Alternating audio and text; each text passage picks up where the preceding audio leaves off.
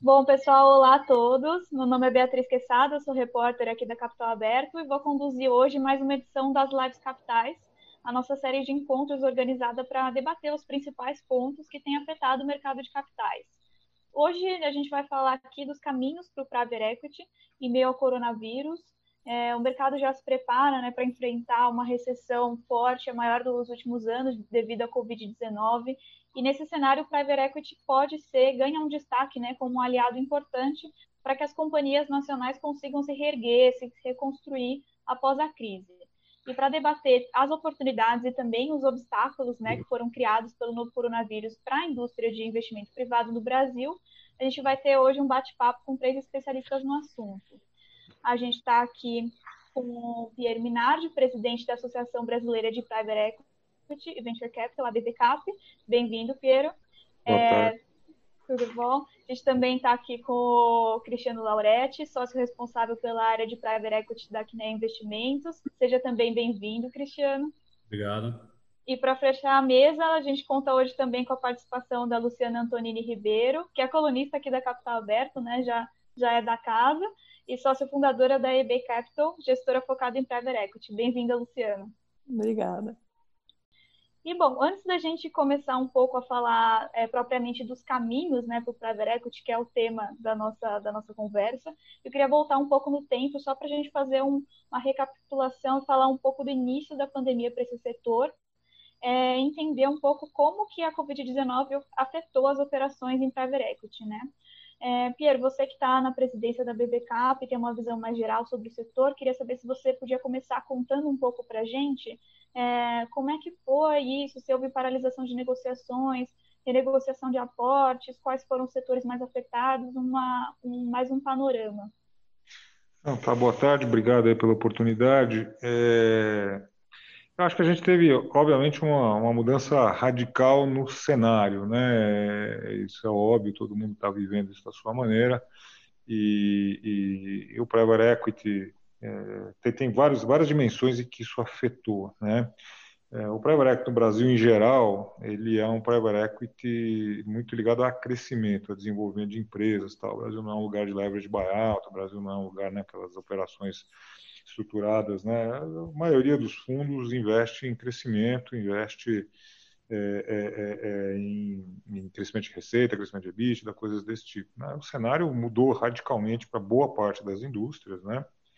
É, e, consequentemente, para boa parte dos private equities. Então, de uma hora para outra, quem estava administrando crescimento né, e pensando como crescer, qual a estrutura de capital, qual a próxima oportunidade, o próximo produto que eu vou lançar, é, de uma hora para outra teve que começar a pensar como é que, que, que vai acontecer, o que, que isso quer dizer, os compromissos que eu iria assumir para o plano de negócio que eu tenho, e muitas vezes para alguns compromissos que eu já assumi, que eu estava no meio do processo de desenvolvimento de algum projeto, de alguma aquisição, de alguma coisa relacionada ao crescimento.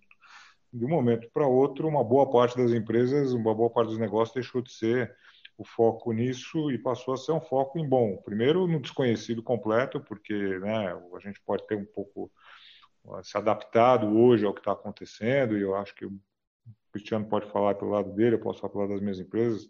A gente tá, passou por um, um primeiro momento, mas as coisas estão passando melhor, eu acho, do que a gente esperava, pelo menos até agora. Claro que nós não estamos longe do fim disso tudo, mas as empresas estão se adaptando muito rapidamente. Mas aquele primeiro minuto foi um momento de, bom, o que, que vai ser? E aí foi aquilo todo mundo viu, dizer, todo mundo correu aí para comprar o melhor seguro que podia, né? O melhor seguro é, vou botar dinheiro para dentro, para dentro, vou criar um colchão de caixa para poder passar, para poder assumir meus compromissos, né? É, então, e, e, a segunda, a segunda vertente que as coisas mudaram muito, né?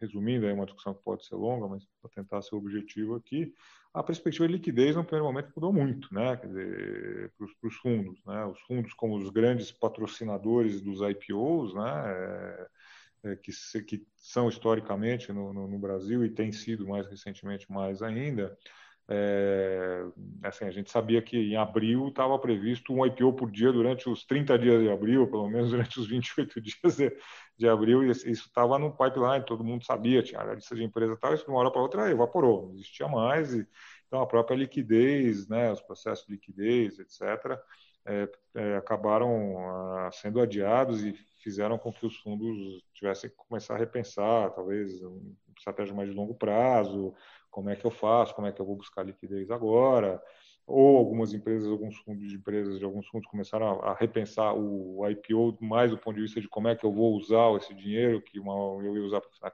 financiar crescimento. A gente está vendo alguns IPOs que estão sendo feitos para criar colchão, para ajudar as empresas a alavancar. Uma mudança né, de 180 graus de uma hora para outra. Mas, assim, muito impressionante para mim. Tem duas ou três coisas, só para terminar aqui essa, essa primeira fala, que me impressionam bastante. Primeiro foi a rapidez com que as empresas, as empresas de fundo reagiram, né? Muito bem, muito bem estruturadas. Eu acho que todos os fundos aí né, montaram seus comitês de crise, montaram seus, suas, interações né, dia a dia e tal, criaram colchão e tal, mas reagiram muito rápido, eu acho, né? Então, assim, obviamente tem setores que, que sofreram muito mais, né, é inevitável nisso tudo, mas em geral você vê que você vê que os fundos, as empresas passaram muito bem. Eu acho muito interessante que uma boa parte dessas empresas de fundo, isso é menos visível, elas tiveram uma preocupação com os stakeholders e com a cadeia, né? É muito interessante. Eu não tenho estatisticamente isso é qualitativo, óbvio, né? Mas muito interessante você ver que é, a maioria dessas empresas é, com os sponsors de fundos, elas tiveram uma preocupação muito grande de dizer, tudo bem, eu tenho que me preservar, eu tenho que cortar custos, tenho que me defender, não sei o que vai acontecer, mas eu tenho que preservar a minha cadeia, os meus stakeholders, né? Eu não vou prejudicar essa cadeia, então eu não vou sair por aí é, matando o fornecedor, ou demitindo a qualquer custo, ou fazendo qualquer coisa, a gente tem que preservar. Eu acho que é uma mistura do, do, do, de uma visão de longo prazo mesmo, muito clara, que, que é, visão de, é, muito clara de que a gente quer, é, a gente é crescimento, preservar o crescimento aí, tá? Então, é, preservar esses stakeholders, não cortar na carne, preservar a cadeia de fornecedor, porque eu preciso desse fornecedor vivo. Muitas vezes eu sou mais forte que esse fornecedor, eu sou o elo forte da cadeia. Eu não vou aproveitar da situação, muito pelo contrário, eu vou preservar a cadeia porque eu preciso dela inteira aqui. Então, teve muita, muita ação dos fundos, das empresas dos fundos, nesse sentido, muito construtiva. Eu acho que é uma parte que está sendo muito pouco tocada, mas eu, eu, eu, tenho visto qualitativamente muita coisa interessante nesse aspecto. Tá? Vou parar por aqui, vou passar a bola de volta para você. Bacana, Piero. Bom, eu queria aproveitar esse último ponto que você trouxe para perguntar um pouco da Luciana sobre a qual foi a percepção dela, né? Eu sei que você comenta bastante aqui na Capital Aberto sobre essa situação de stakeholders, de valorizar o social. Aí eu queria é, perguntar como é que foi a sua impressão, como é que a pandemia atingiu o setor de private equity, né, também pegando por essa linha. Obrigada, Beatriz. Boa, no... boa noite ou boa tarde para todos. É, obrigada pela pergunta. É, sabe o que é muito interessante? A gente é, entrou o ano de 2020 com uma pré-pandemia, né?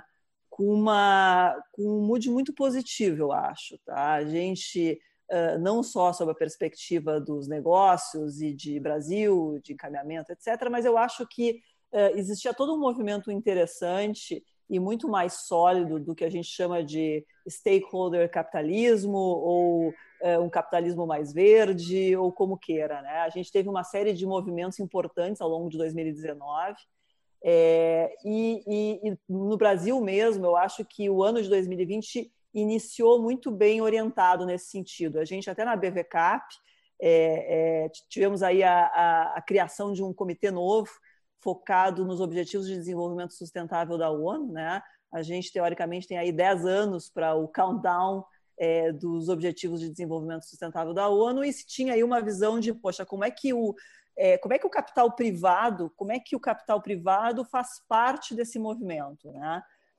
E, e aí tivemos a pandemia, né? E obviamente, eu acho que no primeiro momento da pandemia, é, como todos, houve uma paralisia, né? Para onde se vai, o que que acontece? E eu te diria aí que passados aí 60, 90 dias do início dessa dessa crise, eu vejo com, com bons olhos o que, uh, uh, o que está por vir. Tá? Apesar da gente ter tido aí uma crise muito dramática, eu acho que é das crises que a gente vê as grandes oportunidades. Né? Não há dúvida que toda essa situação de coronavírus tem um, um, um vínculo muito grande com as desigualdades sociais. E eu acho que esse elemento fez com que houvesse uma parada é, geral é, para rever o papel do capitalismo, e eu acho que o private equity e o venture capital são elementos fundamentais dentro deste, uh, desse discurso, de como é que o capitalismo se posiciona em relação a isso. Né? É, recentemente, a gente teve aí o Fórum Econômico Mundial fazendo uma chamada para o reset do capitalismo, e eu acho que está muito adequado. É, a gente vem falando em, em retomada, né? É, mas a questão é como é que vai ser essa retomada? Essa retomada vai ser nos mesmos moldes do que a gente estava vivendo até agora? Ou essa retomada ela vai estar ajustada com os uh, futuros que nós todos preferimos como, é, como cidadãos? Né? E, e esse é um tema para um, um é, uma live inteira, então eu vou reduzir aqui a minha, a minha fala, mas eu vejo com muita uh, uh, com muita esperança esse novo posicionamento do capitalismo e, portanto, do private equity. Tá? E, e, e só para fazer aqui um, um, fechamento, o, que, que, eu, o que, que eu vejo? Eu vejo que, concordo com tudo que o Piero é, comentou, e no caso das nossas empresas a realidade foi muito similar. A gente teve um primeiro momento de é, se reorganizar, entender a situação de caixa, tentar preservar todas as cadeias, demitir o mínimo possível, etc. Mas para nós ficou muito claro também é, de que aqueles negócios que são transformacionais, que resolvem gaps estruturantes brasileiros, eles persistem e eles sobrevivem é, muito bem aos momentos de crise. Né? É, nós, nós temos aí um negócio que eu sei que o Warburg também tem, vinculado, por exemplo, à fibra ótica, né? a conectividade do Brasil, e esse negócio foi um negócio que claramente resolve um tema de gap estruturante brasileiro e que, no momento de uma dificuldade como essa, obviamente, não estou dizendo que foi fácil transitar pelas dificuldades, obviamente, nós temos aqui todos os cuidados que todos têm, mas esses negócios que são transformacionais e que resolvem gaps estruturantes, eles tendem a prosperar mesmo com essa ciclicalidade que a gente já está acostumado em Brasil e que agora, na verdade, estamos sofrendo de uma forma muito mais, é, muito mais dramática. Então, é, fechando assim o meu, a, a, minha primeira fala aqui, eu acho que tem um, tem um wake-up call que nós, como indústrias de private equity, deveríamos, uh, uh, de fato, refletir, porque ele toca não só na questão de ESG, de stakeholder capitalism, da gente olhar toda a cadeia, mas toca também no perfil dos investidores que cada vez mais estão clamando por essa por esse viés e eu vejo que isso se consolidou com o tema do coronavírus e não arrefeceu.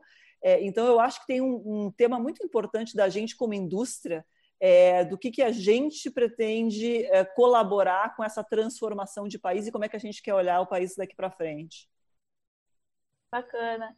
Bom, e passando a palavra para o Cristiano, né, queria ouvir de você também quais foram os principais desafios que você enfrentou, como é que você viu esse cenário da pandemia e já tocar um pouco, jogar a bola para frente, né, qual que você imagina que vai ser o principal desafio daqui para frente. Olha, bom, obrigado pela oportunidade, Beatriz, obrigado pela, pela pergunta. É, tenho, eu tenho um amigo meu que foi contratado como CFO de uma companhia que estava nessas nessa lista aí das companhias que iam abrir capital. É, quando o Covid apareceu e aí a lista ela virou zero, né, em alguns meses e agora está retomando, né, aos poucos. E esse amigo me mandou um WhatsApp dizendo o seguinte: eu fui contratado para para executar um IPO e agora estou preocupado em como eu vou executar a RJ. E ele não estava brincando. Ele realmente estava lidando, mostrando o grande gap que ele estava tendo que lidar ali é, é, é, da noite para o dia, com um caso que vinha crescendo e, de repente, era um caso de varejo. E, de repente, deixou de ter cliente e, sem cliente, não tem recebimento, uh, não tem venda, não tem recebimento de caixa, não tem como pagar suas obrigações do dia a dia e acho que isso é um exemplo muito é, extremado, mas ele reflete a dificuldade. Eu acho que muitos gestores tiveram que lidar aí, né nesse, nesse período. Né? Nós tivemos um, uma surpresa muito grande. Outras crises, de alguma forma, havia a, a, tinha gente prevendo, uma parte pequena em algumas crises, em outras crises uma parte maior prevendo. Nessa crise, é, é, o percentual de pessoas prevendo era né, talvez próximo a zero. No Ocidente, próximo a zero. Né? Então, a gente, acho que a indústria sofreu muito. Né? É, o nosso caso, especificamente, é, é, aqui para não parecer de forma nenhuma arrogante, a gente teve uma, uma sorte. Qual foi a sorte? A gente levantou um fundo em 2018 e a gente estava preocupado com a retomada da economia brasileira. A gente queria ter certeza que é, o voo do, do, do, Brasil não ia ser um voo de galinha. Né? Então, a gente focou o nosso novo fundo em 2018, levantado em 2018, em setores como saúde, educação e tecnologia. É, e metade do fundo foi, é, foi investido nesse, nesses três segmentos. Né? E esses três segmentos, uh, uh, eles aguentam, aguentam muito desaforo, no seguinte sentido, aguentam muita crise. Educação, principalmente se estiver associada a, a, a, produtos de tecnologia, de tecnologia associada à educação, né? E, e, e que são uh, os nossos casos. Então, o nosso portfólio acabou resistindo bastante bem a essa situação. Mas o que a gente, no geral, viu foi uma corrida por banco, uma corrida por uh, uh, solução de curtíssimo prazo em caixa, e, e, e isso foi bastante complexo. Né? O impacto de saídas, como o Pedro, o Pedro, colocou, eu concordo totalmente com ele. Isso foi um reflexo imediato. Um, uma lista enorme de companhias se preparando para IPOs. O que muitos diziam, ah, é um exagero, é um absurdo uma quantidade tão grande de companhias abrindo capital é que a gente no Brasil não está tão acostumado a esse fato, mas se a gente pensar que a Espanha tem mais ou menos 10 vezes mais empresas listadas que o Brasil, a gente vê que o problema não, não, não é a Espanha, o problema somos nós. Nós não estamos acostumados a, a, a, a ter o mercado de capitais, a ter operações de equity né, muito frequentes, porque sempre foi uma, um produto disponível apenas para companhias muito grandes. E isso foi é, é, isso foi, foi mudando, né? Tendência de ir mudando, juros baixos vai ajudar nisso. E a gente estava com esse viés, né? De com mais companhias abrindo capital, o que é um efeito normal. É, só que a crise trouxe essa mudança radical de, de repente, ninguém mais podia seguir com seus, seus processos de IPO. E agora, com essa retomada, nesse quesito, pelo menos a gente está vendo as coisas voltando ao normal. A segunda grande mudança foi o foco muito grande em monitoramento, né? O Pedro também colocou isso, concordo com ele. E os comitês de crise, e, e aí a palavra mágica que a gente tem ouvido também, e acho que é comum aí a todos os gestores, é a questão do comitê de inovação, o comitê de tecnologia, o nome que seja, mas basicamente comitês que têm ajudado é, os conselhos a lidarem de uma forma mais séria, mais contundente com o assunto tecnologia, porque as companhias que estavam mais preparadas e que estão e que vão sair melhor dessa crise são as companhias que conseguiram se aproveitar da questão da tecnologia para vender mais e para para sobreviver a essa situação. É, então, é, diria que esses esse, esses dois comitês aí têm sido os comitês favoritos dos gestores é, é, para lidar com, com, com, com, a crise. E lógico, tem os negócios, tem os setores que nem afeta, afetados foram. Então, o agronegócio brasileiro é, é, é de fato impressionante. Né? O agronegócio vai crescer 2% do PIB esse ano. Não é fácil para um gestor investir no agronegócio, dada a exposição a, a commodity, né? dependendo, dependendo do tipo de investimento, mas é um setor que vai crescer. Né? No meio de um ano difícil como esse, a gente vê companhias no agronegócio crescendo tranquilamente. Então, é, é uma longa, uma longa resposta, mas é, como a gente viu essa situação aí, é, Beatriz? Legal. E bom, pensando agora, né, você falou, falou um pouco de retomada, eu queria ver como é que vocês estão vendo essa retomada, como é que o Private Equity está lidando com isso, se o cenário de juros baixos vai ser suficiente para que o setor consiga ajudar as empresas a se reerguer? Quais que vão ser os desafios daqui para frente? É, Piero, se você quiser começar. Olha, tomada é, é, é, é difícil prever, né? De novo, é daquelas situações que que quem é que sabe, né? A gente já viu todo tipo de retomada, né? Em V, em W, em T. Depois apareceu a retomada Nike aí esses dias também, né? Tá aparecendo de tudo, né? O negócio. Você não conhecia, Pedro? A Nike eu não conhecia. A Nike é, pelo é, símbolo da Nike assim que você faz assim, ó, faz aquele símbolo. Acho que até o, até o Guedes usou essa expressão, se eu não me engano. Foi, foi o Paulo Guedes que usou essa. É, mas assim, a verdade é que é, é difícil saber, né? É, é, eu acho que tem setores, é, você tem que, tem que fatiar isso, tem setores que foram mais afetados, menos, o Cristiano pontuou isso muito bem, né? É, é, e, e, a perspectiva de crescimento. É, eu acho que a mudança tecnológica que a gente está falando aqui, ela está botando uns desafios interessantes novos, porque é, é, você vê muita gente que usava tecnologia como ferramenta para venda, vamos falar mais de e-commerce, a gente está vendo todo esse, esse movimento de crescimento de e-commerce e tal, mas vai fazer que com muita gente tenha que repensar esse assunto, porque antes era e-commerce era 10% do seu negócio e você podia perder dinheiro lá ou fazer um lucro, ou não fazer lucro nenhum mas era só 10%. A hora que vira 30%, é melhor que você faça esse negócio ser rentável, né? Quer dizer, porque senão ele pode começar a prejudicar. Então, as, os modelos que sustentam é, é, é, a aplicação de tecnologia, a rentabilidade, né, que antes eles eram testados e não necessariamente estavam maduros, eles vão ter que amadurecer e, e fazer com que isso com que isso dê resultado, né? Ele não pode ser só mais uma experiência, né? Como a gente tem visto. Né? É, você falou juro baixo, né? É, eu acho que juro baixo ele tem uma correlação direta com a necessidade de investir em ativo real. Isso é claro, né? Quer dizer, acabou, acabou o paraíso, o paraíso que, que, que, todo mundo sabe que tinha aí de, da, da renda fixa, né? É, eu acho que o juro baixo ele coloca uma, aí falando do nosso mundo de private equity aqui, ele coloca uma oportunidade e um desafio único para o investidor brasileiro de longo prazo, né? os institucionais e mesmo as pessoas físicas.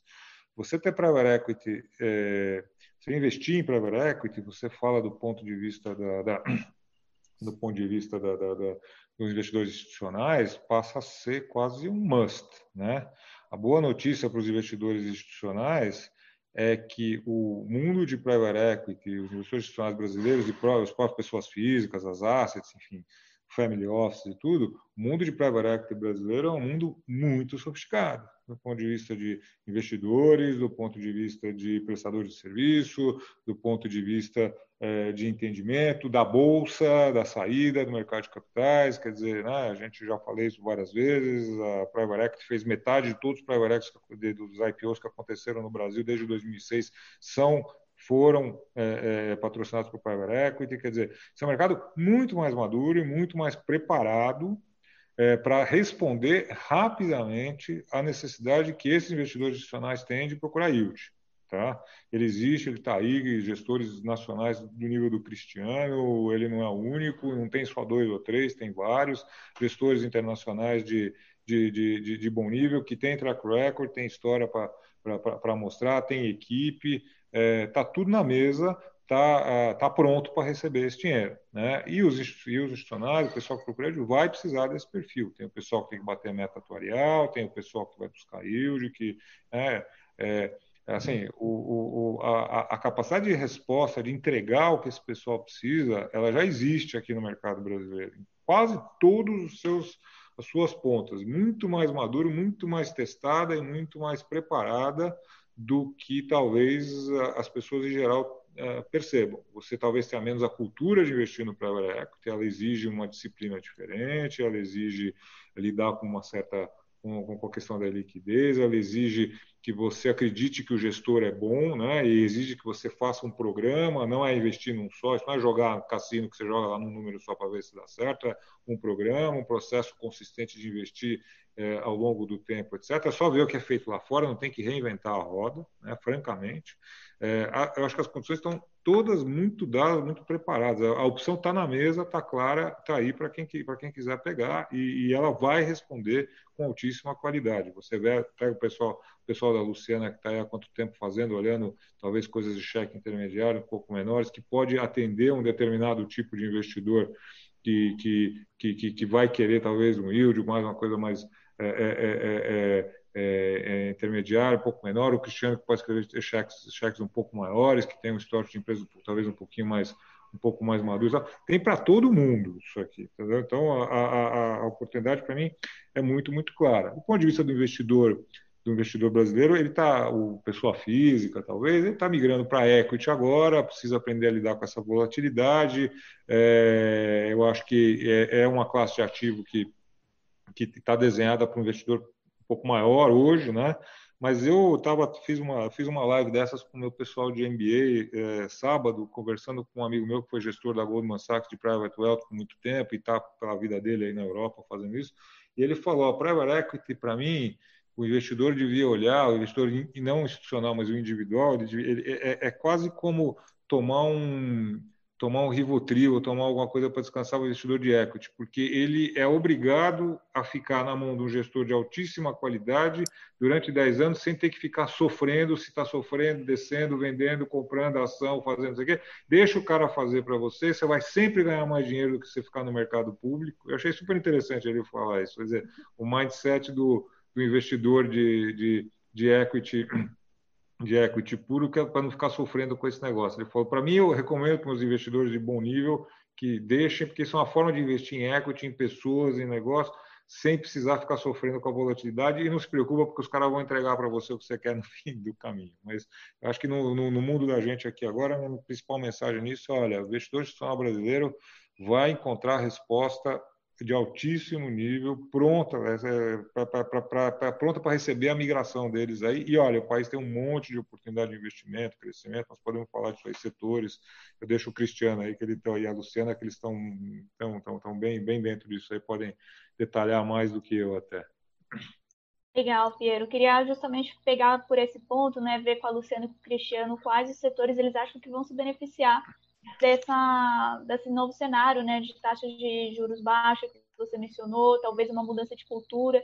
Queria saber se vocês concordam com isso, como é que vocês veem os setores mais favorecidos. É, Luciana, se você quiser começar. Claro, começo sim. É, primeiro que eu acho, assim, pegando o ponto do Piero, assim, qual é a maior uh, incerteza, qual é a maior dificuldade que a gente talvez esteja tendo, mesmo na previsão aí de cenários e na previsão de indústrias, é justamente essa incerteza, né? Ninguém hoje sabe é, se nós vamos ter uma segunda onda, não vamos ter uma segunda onda, quanto tempo a primeira onda é, demora. Essa a falta absoluta de clareza é, traz um desafio adicional importante, me parece, para a nossa realidade aqui, tá? O que, que a gente tem visto como, como setores que naturalmente é, se fortalecem nesse ambiente de é, pós-coronavírus, né? Obviamente o tema de conectividade me parece um tema fundamental, né? É, a gente vê claramente um movimento de digitalização, desde isso que nós estamos fazendo aqui, né? Como, quando se pensaria na quantidade de lives e na quantidade de videoconferências e os nossos filhos estudando é, via Zoom, essa é uma realidade que foi é, tremendamente acelerada com a, com a pandemia. E ela parte de um pressuposto fundamental que é a conectividade. Né? Sem conectividade, é, não é viável essa, uh, um, é, esse processo. E, e, infelizmente, quando a gente pega Brasil, pegando especificamente a nossa realidade aqui, é, 50% das casas não têm acesso à, à banda larga. Né? Das que têm acesso à banda larga, 30% têm acesso via fibra, os outros 70% têm via linha de escada, que eu acho que ninguém lembra mais aqui como é que é a linha de escada. Né? Então, a gente tem um desafio aí importante é, de, de, conectividade do país. E eu acho que isso perpassa não só o Brasil, mas uh, o mundo, mas aqui a gente tem uma realidade certamente mais complexa. Né? Então, o tema da conectividade me parece que é algo é, importante. Outro ponto, outro setor, vamos dizer assim, que obviamente tem um crescimento acelerado é todo assim o, o braço ou as operações vinculadas a e-commerce, né? É, não há dúvida que houve uma de novo uma aceleração extremamente relevante de, um, de uma vamos dizer assim de, um, de uma tendência que já era real, mas que veio agora claramente para se solidificar. Acho que na esteira disso o próprio tema de logística passou a extrema, ser extremamente relevante. Né? O tema de logística já era importante antes, passa a ser mais relevante agora, e, de novo, no caso do Brasil, a gente tem uma série aí de, é, de dificuldades adicionais para é, vencer esse, esse, uh, esse desafio. Então, eu diria assim, se eu tivesse que elencar é, três das principais áreas, seriam essas. Tem um outro elemento que eu acho que é muito importante, é, que é o tema é, vinculado a, a, a, essa barra modernização e a empregabilidade. Né? A gente tem uma. Uh, uh, eu, eu, brincava, antes do, do, do, coronavírus, a gente avaliava aí a situação de desemprego no país e tem uma dicotomia uh, inacreditável, porque a gente tinha um volume relevante de desempregados e a gente tinha, ao mesmo tempo, uma quantidade de vagas é, talvez um pouquinho mais qualificadas, que não conseguiam ser preenchidas no mercado de trabalho por falta de qualificação. Esta é uma, uma realidade, uma dicotomia do Brasil. Né? E eu acho que, que essa realidade ela só vai se agravar é, nos próximos tempos e tu, todo aquele setor que tiver condições, de alguma maneira, de é, qualificar esta mão de obra para o futuro, eu acho que ela, ela vem bem. Tá? É, pegando por último aí o ponto aí de, acho que o, Pedro falou bastante dos investidores institucionais, um pouco dessa realidade de baixo chamando mais gente para esse setor de private equity. A gente, quando nós estamos aí nesse ambiente de private equity há 4, 5 anos, e a gente sentiu claramente uma mudança do, do perfil do investidor brasileiro. Né? A gente vê cada vez mais famílias que antes não tinham sequer é, é, enfim, não tinham conhecimento do que, que era o private equity, agora mostrando um enorme interesse por private equity. Indivíduos uh, uh, que eventualmente não, não são da, do topo da pirâmide também estão começando a se interessar por essa classe de ações, por essa classe de, de, ativos. O que eu acho que é fundamental aqui é a gente ter clareza do que está se, o que está se, quais são as características específicas desse ativo para que não esses investidores novos que estão sendo acolhidos aí pelo por este movimento não sejam surpreendidos e não tenham é, é, qualquer tipo de dificuldade de entendimento de resultados ali na frente. Então, por exemplo, acho que um tema que é super importante quando a gente está falando de pessoas físicas ou famílias investindo nessa classe de ativos é entender o tema de liquidez, é entender o, o tempo de duração do investimento. Essa é uma realidade muito diferente para boa parte uh, desses investidores é, é, é, pessoas físicas, vamos dizer assim, e, e, esse conhecimento é fundamental. Então, eu acho que tem uma, tem uma mudança, sim, eu acho que no Brasil é, tem um número é, relevante aí de, de pessoas migrando para a classe de ativo, entendendo, querendo se aprofundar nesse tema, e, e eu acho que é de se comemorar, desde que, obviamente, essas, essa clareza, essa transparência, esse bom entendimento é, da indústria é, é, estejam lá, né? Bacana. É, Cristiano, queria ouvir também a sua opinião sobre isso, e também pegando não só o lado dos investidores, mas também se as empresas, né, com esse cenário de juros baixos, se as empresas também vão começar a recorrer mais ao private equity para se reerguer, né, após a pandemia, usar isso como fonte de financiamento cada vez mais. Perfeito. É bom, eu, eu uh, a gente está falando de, de, incerteza, né? É, é, muito claro aqui que vivemos um ambiente de incerteza e a retomada vai ser é, incerta e dependente de setores, de regiões e, e, e, e, perfil de atuação e tudo mais. Mas uma certeza a gente tem, se a gente olha o histórico da performance de private equity, dessa classe de ativo. E qual é essa certeza? Quando a gente pega a performance de uh, gestores de private equity na Europa, nos Estados Unidos e na Ásia, em diferentes períodos. Ah, cinco anos de histórico. Agora vamos pegar os últimos 10 anos. Vamos pegar os últimos 15 anos. E em cada um desses períodos, períodos, uh, crises diferentes. Né? Um período de 15, de 15 anos pega mais momentos de crise. Né? Um período de cinco anos pode pegar ali naquela amostragem uma crise, duas crises. E consistentemente o que a gente vê nesses três mercados é o private equity performando melhor que a renda variável.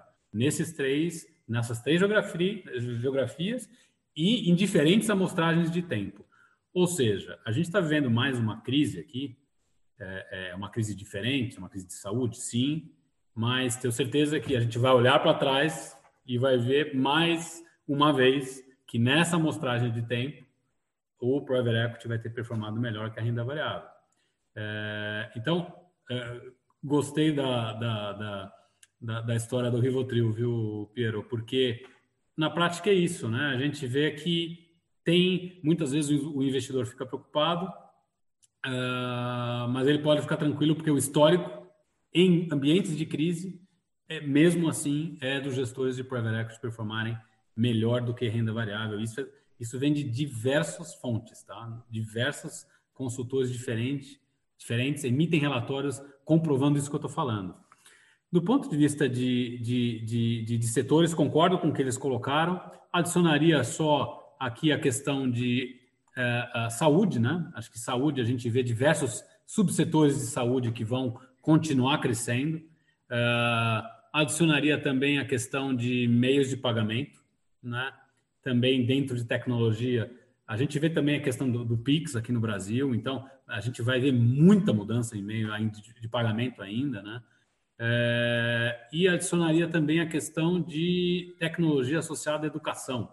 A gente já via no Brasil um movimento que está acontecendo lá fora, que é de migração do, dos alunos presenciais para os cursos uh, à distância. Isso já acontecia. Uh, o que, que o Covid fez? Ele acelerou esse movimento no Brasil.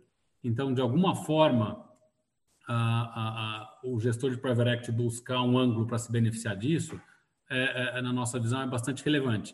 A gente tem uma investida nossa que é uma companhia é, era tida como tradicional de cursos de inglês presenciais. É, no meio da crise, essa companhia mudou radicalmente para ser uma companhia é, que tem vendido cada vez mais cursos online de inglês, né? cursos de preparação em inglês, cursos de é, cursos mais curtos em inglês, mas que nesse momento da crise tem vendido muito, de forma que hoje a companhia 80% do resultado dela já vem daí é, é, é, e ela tem um resultado superior ao que ela teve ano passado. Então, a gente vê que os, os gestores de private equity, eles não estão com a vida tranquila, porque né, eles têm que se adaptar a essa nova situação, mas eu adicionaria educa, educação, edu, educa, tecnologia associada à educação como mais um setor. Com relação à tua, tua, última parte da pergunta, né, se mais empresas vão buscar fundos de private equity, eu acho que sim juros mais baixos significa mais necessidade, né, mais busca de investimento em economia real, mais empresários pensando em, puxa, vou expandir meu negócio e expandir meu negócio, uh, talvez faça sentido eu trazer alguém para dividir risco.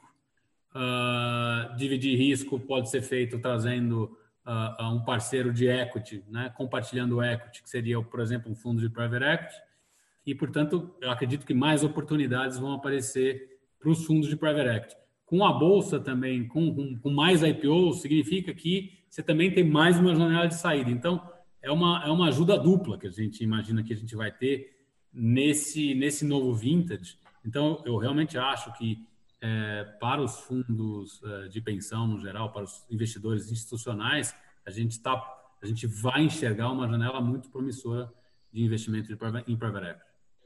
Posso... E Cristiano, você, claro, pode ah, complementar. Desculpa, é, é, eu queria só completar a estatística do Cristiano é, é, em relação, e para fazer o meu ponto ali, em relação à maturidade da indústria de private. Tem estudos uh, acadêmicos feitos que mostram que o retorno do Fundo Brasileiro de Private Equity, dos fundos brasileiros de Private Equity, com todas essas crises que nós passamos e tudo, comparado com os retornos lá de fora, a gente divide isso em quartis, né? Primeiro quartil, segundo quartil e tudo, tá no nível do retorno dos fundos para equity americano em real, né? É, a gente tem a questão do câmbio, né? E a Luciana e o Cristiano provavelmente têm mais sorte que eu porque não são captados em dólar, né? Mas, mas é, é, questão de câmbio à parte, os retornos dos melhores fundos e você fizer por quartil e tal, é, é, ele, eles, são, eles são melhores, no mesmo nível dos fundos americanos. Tá? A gente tem, tem, tem acesso a esses estudos aí. Então, para mostrar um pouco aí o que a gente está falando, a qualidade, a maturidade e a, a capacidade que os fundos de private têm para dar retorno em moeda local. Tá? Bacana. É, eu só queria retomar um ponto que o Cristiano trouxe, um pouco falar dos IPOs, né? Vocês até começaram, comentaram no começo da nossa conversa que vários IPOs acabaram é, não sendo mais uma porta de saída, né? Porque, enfim, toda, toda a crise deu uma desestabilizada nesse mercado. E eu queria saber de vocês se agora a Bolsa voltou né, a ser uma, uma porta de saída para esses investimentos que vocês têm na, na carteira, como é que vocês estão vendo aí a, a saída via IPO? Olha, é, deixa eu começar eu então. É, a, o fenômeno do mercado de capitais da bolsa para o private equity, para quem começou a fazer private equity que nem eu em 1998, 99, é uma, uma coisa muito importante. Quer dizer, quando a gente falava em fazer IPO, em, é, ou falava em sair de investimento private equity há, há 15, 20 anos atrás, é, a gente não contava com o mercado de capitais como, né, o mercado de capitais era inexist, foi inexistente até 2004, né, basicamente, 2005, 2004, e, e de uma hora para outra isso mudou, né? Então a bolsa tem sido sempre uma alternativa para os fundos, como eu falei, vocês veem a quantidade de fundos que saíram por IPOs aí, se eu não, se eu não me engano, se você somar, se somar tudo que foi IPO de private equity, de private equity nos últimos uh, eh, 15 anos, e você vai estar perto de uns 100 IPOs mais ou menos, né? é, 80, 100, não tem o um número exato aqui, mas é bastante, é muito relevante. E é relevante para relevante para a gente também, para é, para todo o mercado, né? É, a bolsa vai continuar existindo, vai continuar até pela razão mesmo que vocês mesmo estavam comentando, né? A questão de juros, etc.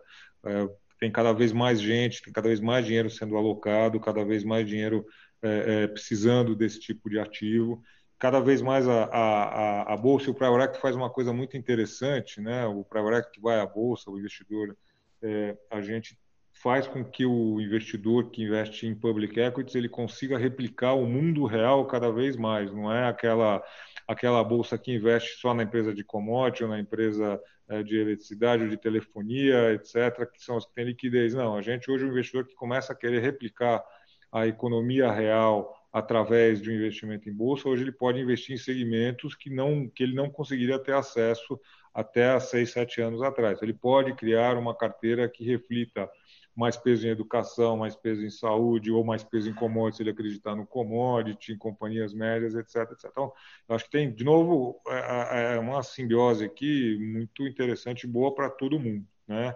É, e eu acho que vai, vai continuar assim agora. A bolsa, nesse momento, a gente pode discutir se ela está deslocada, se está cara demais, mas, mas assim, é uma realidade, está aí e, e, vai continuar sendo alternativa. Eu acho que vai retomar, claramente já está acontecendo um movimento. Se ele vai ter pico, vai voltar para trás, eu não sei, não consigo prever, mas ele teria, assim, na média vai andar para frente vai continuar sendo uma saída da gente. Não tem, não tem nenhuma dúvida quanto a isso. Tá?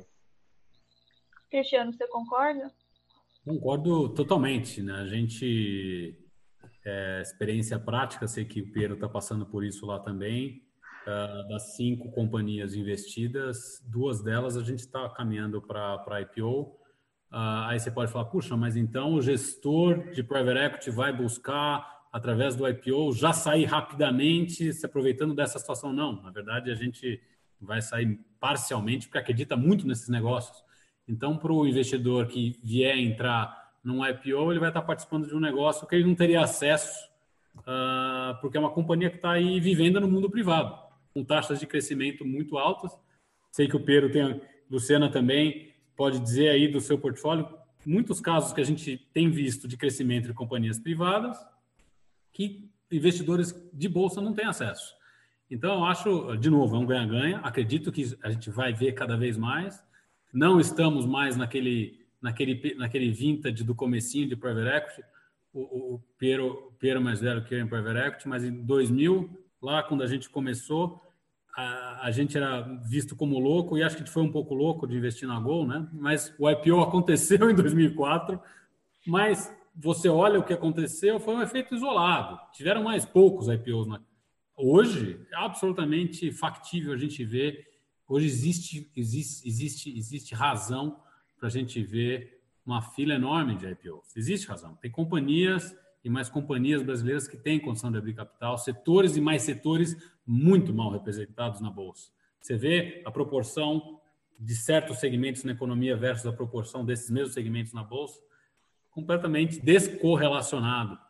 É, muito peso de, de financeiro e, e, e, e, vale petro né, na, na, na, bolsa, não refletindo a economia real, e isso vai, vai, vai mudar. Como eu falei, né, Espanha com 10 vezes mais companhias listadas não faz o menor sentido. Então, eu acredito que esse movimento é um movimento que veio para ficar. Luciano, se quiser complementar.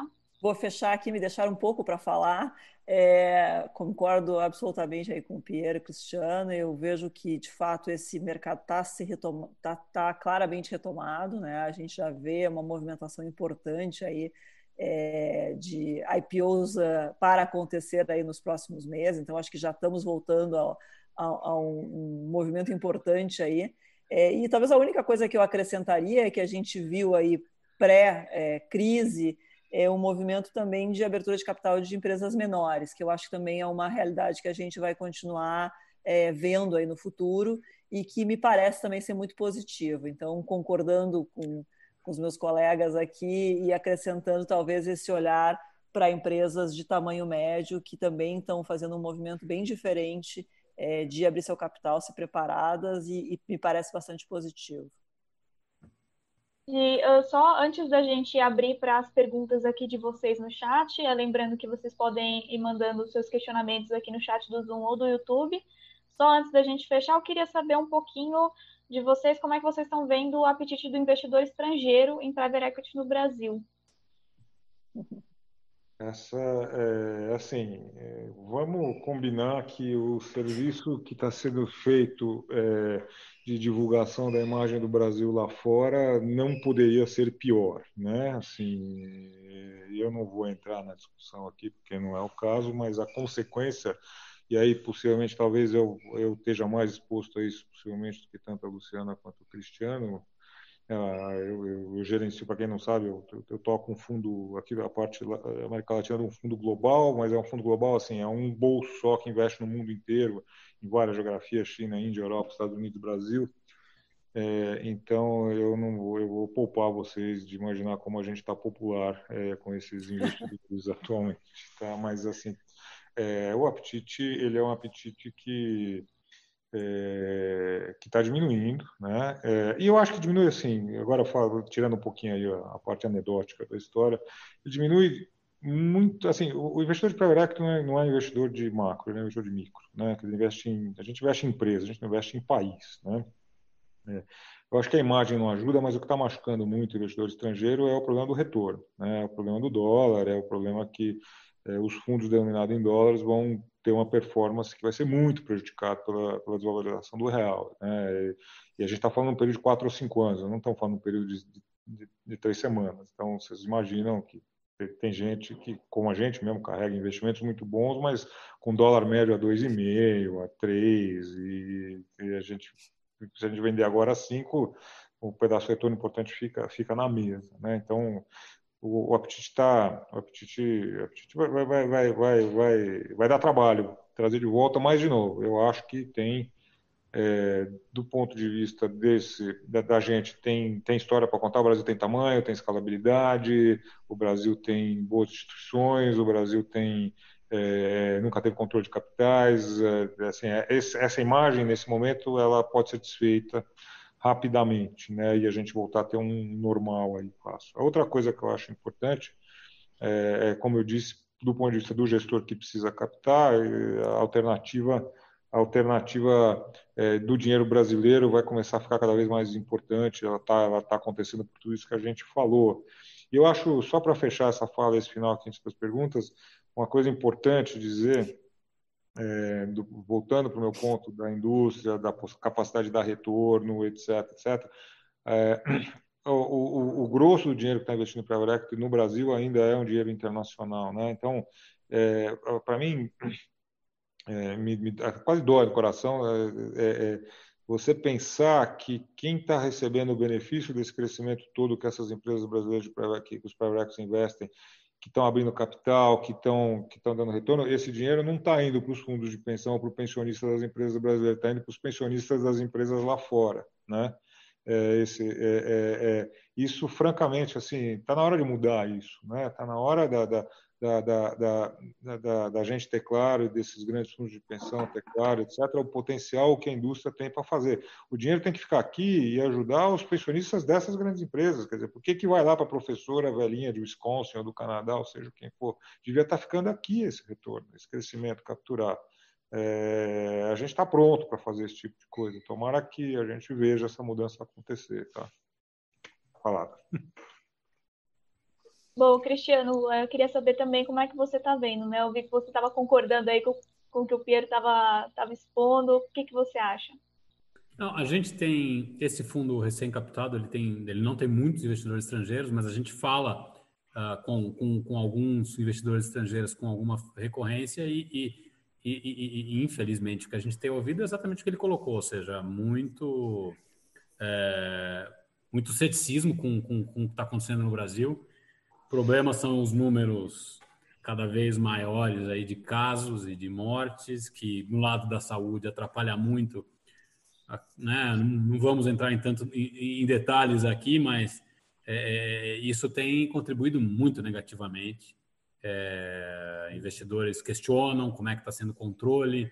Então a gente vê, por exemplo, eu li recentemente um artigo muito bem escrito, aliás, de como o Estado do Rio Grande do Sul está fazendo controle escrito em inglês, super técnico, uh, comparando com alguns países, inclusive. E, puxa, aquele é um artigo que é legal você ler e falar, puxa, faço parte, esse país eu faço parte desse país, né? E tantas outras estatísticas que a gente vê que fala, puxa, tem, tem cidades brasileiras que 25%, eu vi outro dia isso, 25% da população está já com, contaminada, né? Então, uh, isso tudo pega muito mal no noticiário lá fora, como o Pedro falou, e, e, e, e, deixa pouco tempo num call com um investidor estrangeiro para você falar, então, mas peraí, peraí, peraí, peraí, deixa eu te falar que a nossa empresa aqui, apesar disso, está crescendo X% em relação ao ano passado, mas a, a nossa empresa ela tem esse possível crescimento por causa disso, disso, disso. Sobra pouco tempo para falar sobre, sobre isso quando você tem um noticiário tão pesado negativo. Mas eu concordo com, com, com o Pedro também, eu acho que com isso, com o tempo isso vai passar e, e, e, e o foco vai deixar de estar tá na questão da saúde, é, conforme a pandemia passar, para voltar para a economia real, os ativos reais e as performances reais dos gestores que vão mostrar no final do dia aquilo que a gente estava falando antes, que vão ser bem melhores que renda variável, independente da amostragem de tempo. Eu, para comple complementar aqui, a gente tem uma, uma realidade de um mix aí de investidores brasileiros e investidores estrangeiros, tá? dos mais diferentes geografias. E o que, que a gente tem uh, sentido? Assim, a imagem do Brasil ela, ela está ruim lá fora já faz muito tempo. Né? Eu acho que agora estamos assim num ápice, mas a verdade é que uh, faz bastante tempo que a imagem está muito está uh, muito abalada e que a gente sabe que o investidor internacional, ele via de regra vê o movimento acontecer para depois seguir, né? É, a gente tem tido aí uma, uma a nossa imagem realmente tem sido pisoteada, né? Agora, o que, que eu acho que uh, também é verdade, né?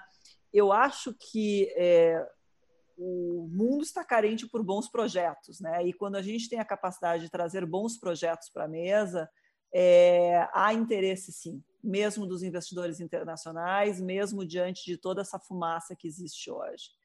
Então, eu acho que, concordando com tudo que foi aí comentado antes, mas talvez dando esse, esse twist aí para a questão de projetos, eu acho que quando a gente fala de negócios que a gente consegue demonstrar, para pegar meu ponto de início da, da, da minha fala, negócios que, por serem transformacionais, por quase que representarem serviços essenciais para a população, se demonstram claramente imunes à ciclicalidade econômica.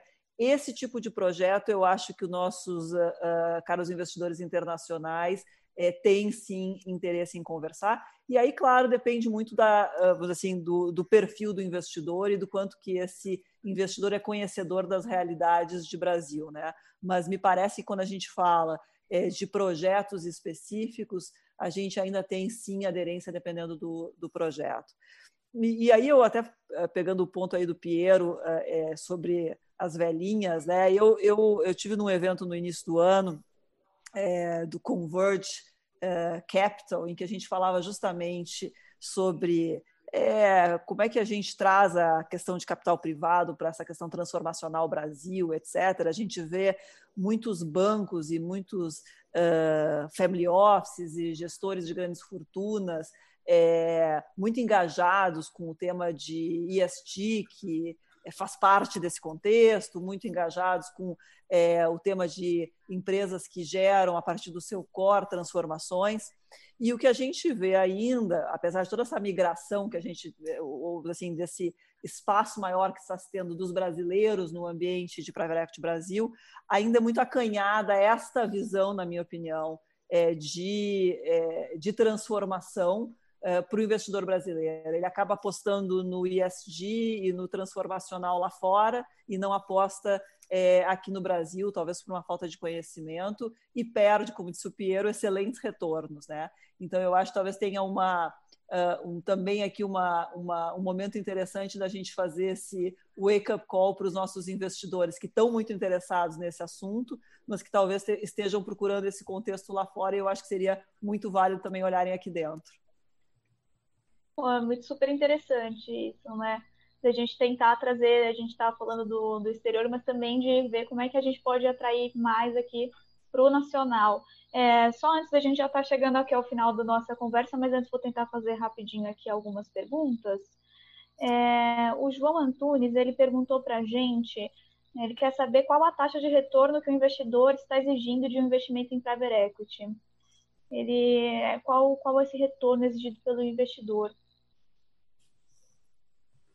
Não sei, Cristiano, se quiser começar. Bom, tradicionalmente os gestores têm buscado um norte de 25% ao ano de retorno, né? Esse tem sido a que moeda, né? A que moeda agora vem a grande discussão, né?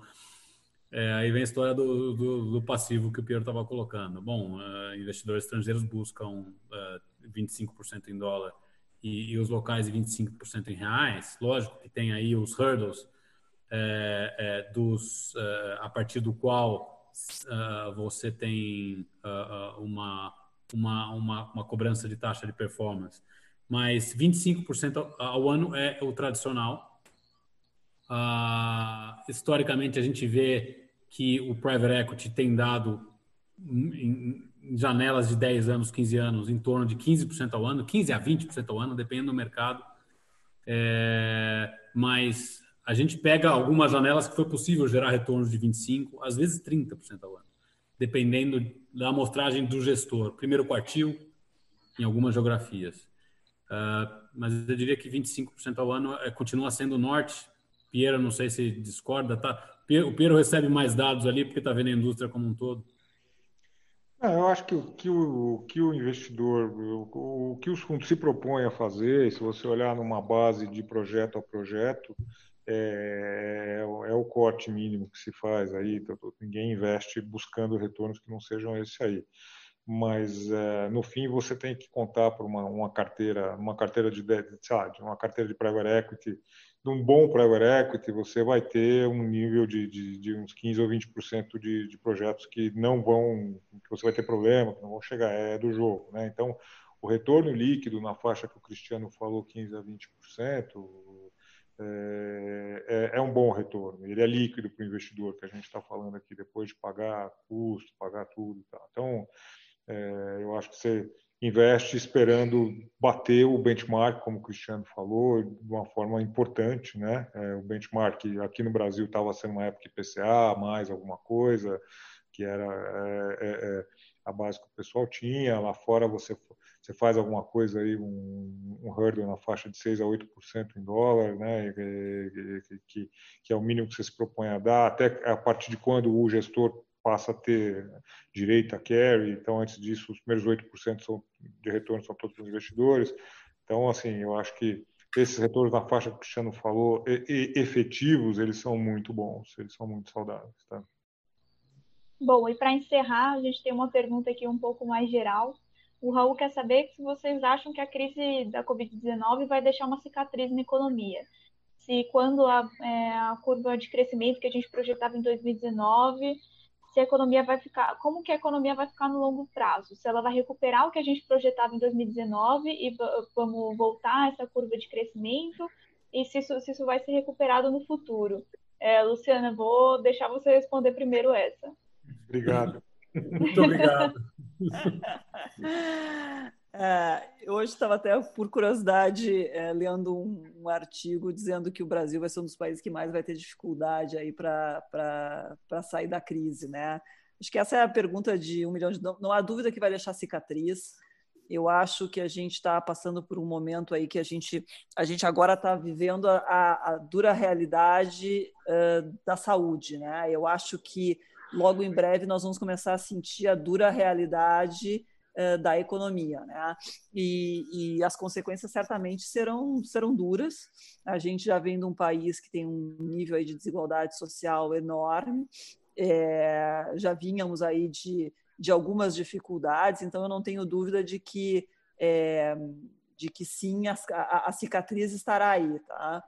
O que eu acho que, de novo, assim, eu acho que tem uma tem uma conversa importante aí de retomada é, que eu acho importante e que vai além do private equity, mas que é justamente da gente, é, como sociedade civil, se mobilizar para sair destas condições é, duras que a gente vem enfrentando, para construir um, um, país mais justo, saudável e, e, e economicamente adequado.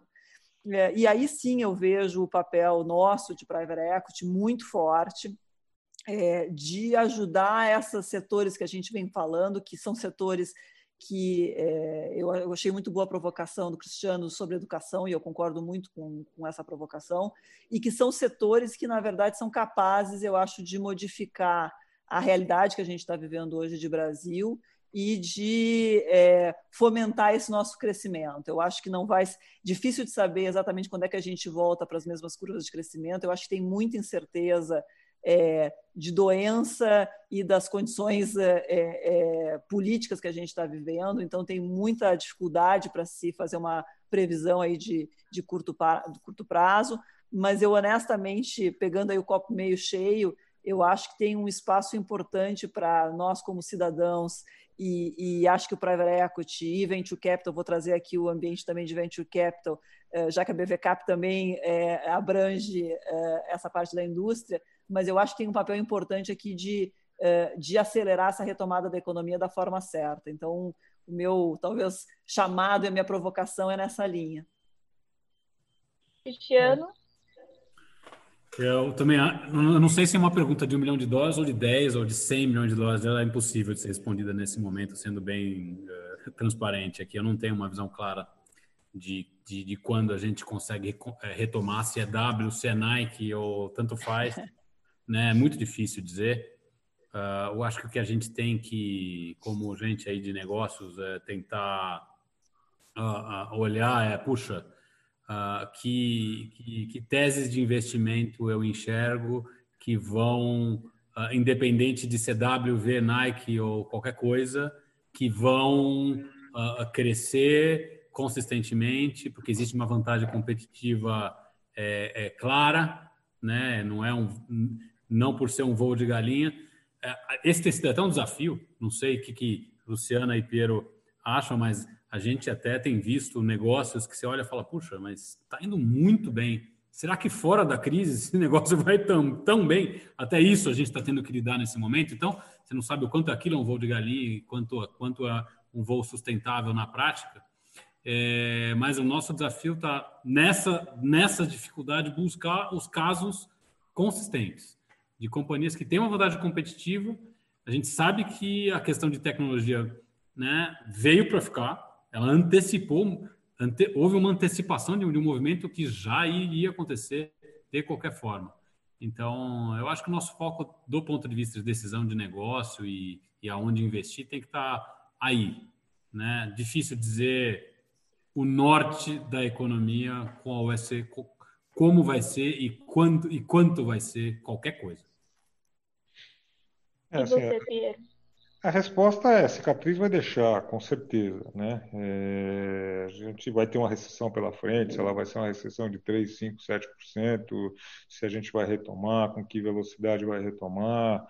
assim, certamente vai deixar. E eu vou na linha da Luciana, eu vou reforçar a mensagem da Luciana aqui de, uma, de outra maneira, quer dizer, é, o papel que o capital empreendedor aqui, seja ele de venture capital de private equity, pode ter na recuperação da economia, trazendo o capital à base de longo prazo, né, que você precisa para as empresas poderem se reorganizar, para elas poderem é, avançar nas, nas, consolidações de uma forma saudável.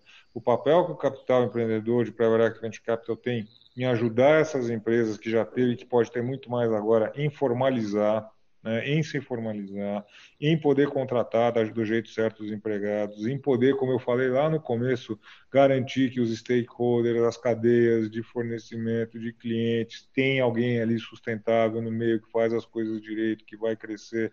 Sim, esse é o capital de private equity. A gente falou um pouquinho da questão, teve uma pergunta para trás da questão de, é, acho que foi sua, de, de, de, de é, é, de banco, papel que o banco vai ter e tal. Sim, o empreendedor brasileiro que quer crescer ainda não encontra no capital do, do banco as estruturas que ele precisa para poder é, é, é para poder crescer de uma forma sustentável. Quer dizer, você vive agora o que tá, a gente está vivendo aqui agora é, é um momento em que a gente, as empresas tomaram uma série de empréstimos, etc., mas tem uma quantidade de vencimento que vai acontecer nos próximos 12, 18 meses dessas linhas que foram pegos grandes aqui. Quer dizer, é um capital que não casa, uma estrutura de capital que não casa com o processo de crescimento de longo prazo.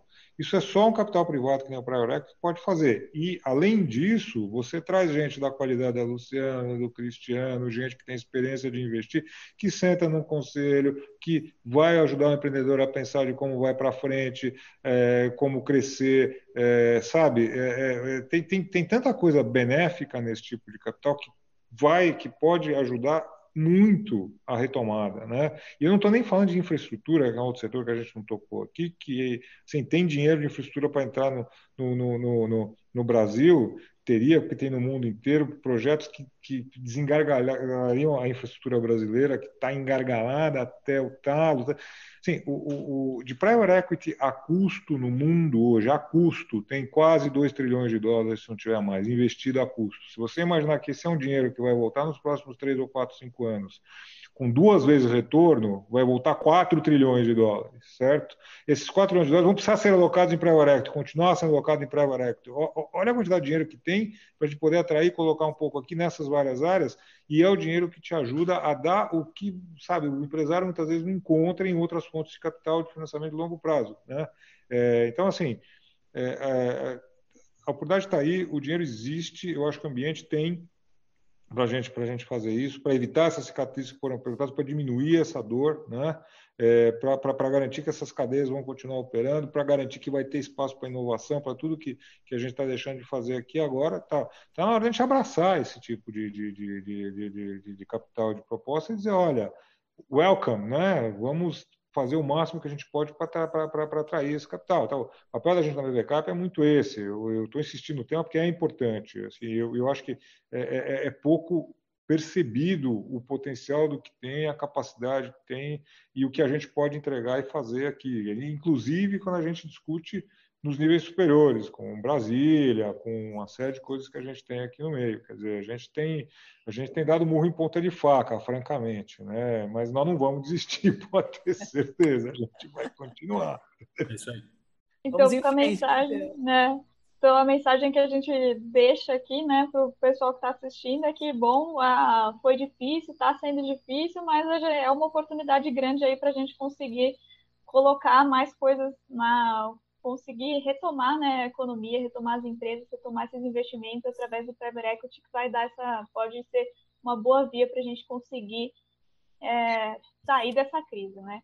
Bom, e queria agradecer super, a gente está chegando aqui ao fim da nossa live, agradecer bastante aos nossos debatedores, a Luciano, o Cristiano e o Piero. Muito obrigada a vocês três. E queria agradecer também a todo mundo que assistiu a gente até aqui. Queria pedir para vocês ficarem atentos às redes sociais da Capital Aberto, que logo mais a gente deve divulgar as próximas datas e temas das nossas, dos nossos próximos encontros. Né? Obrigada a todo mundo e até o próximo.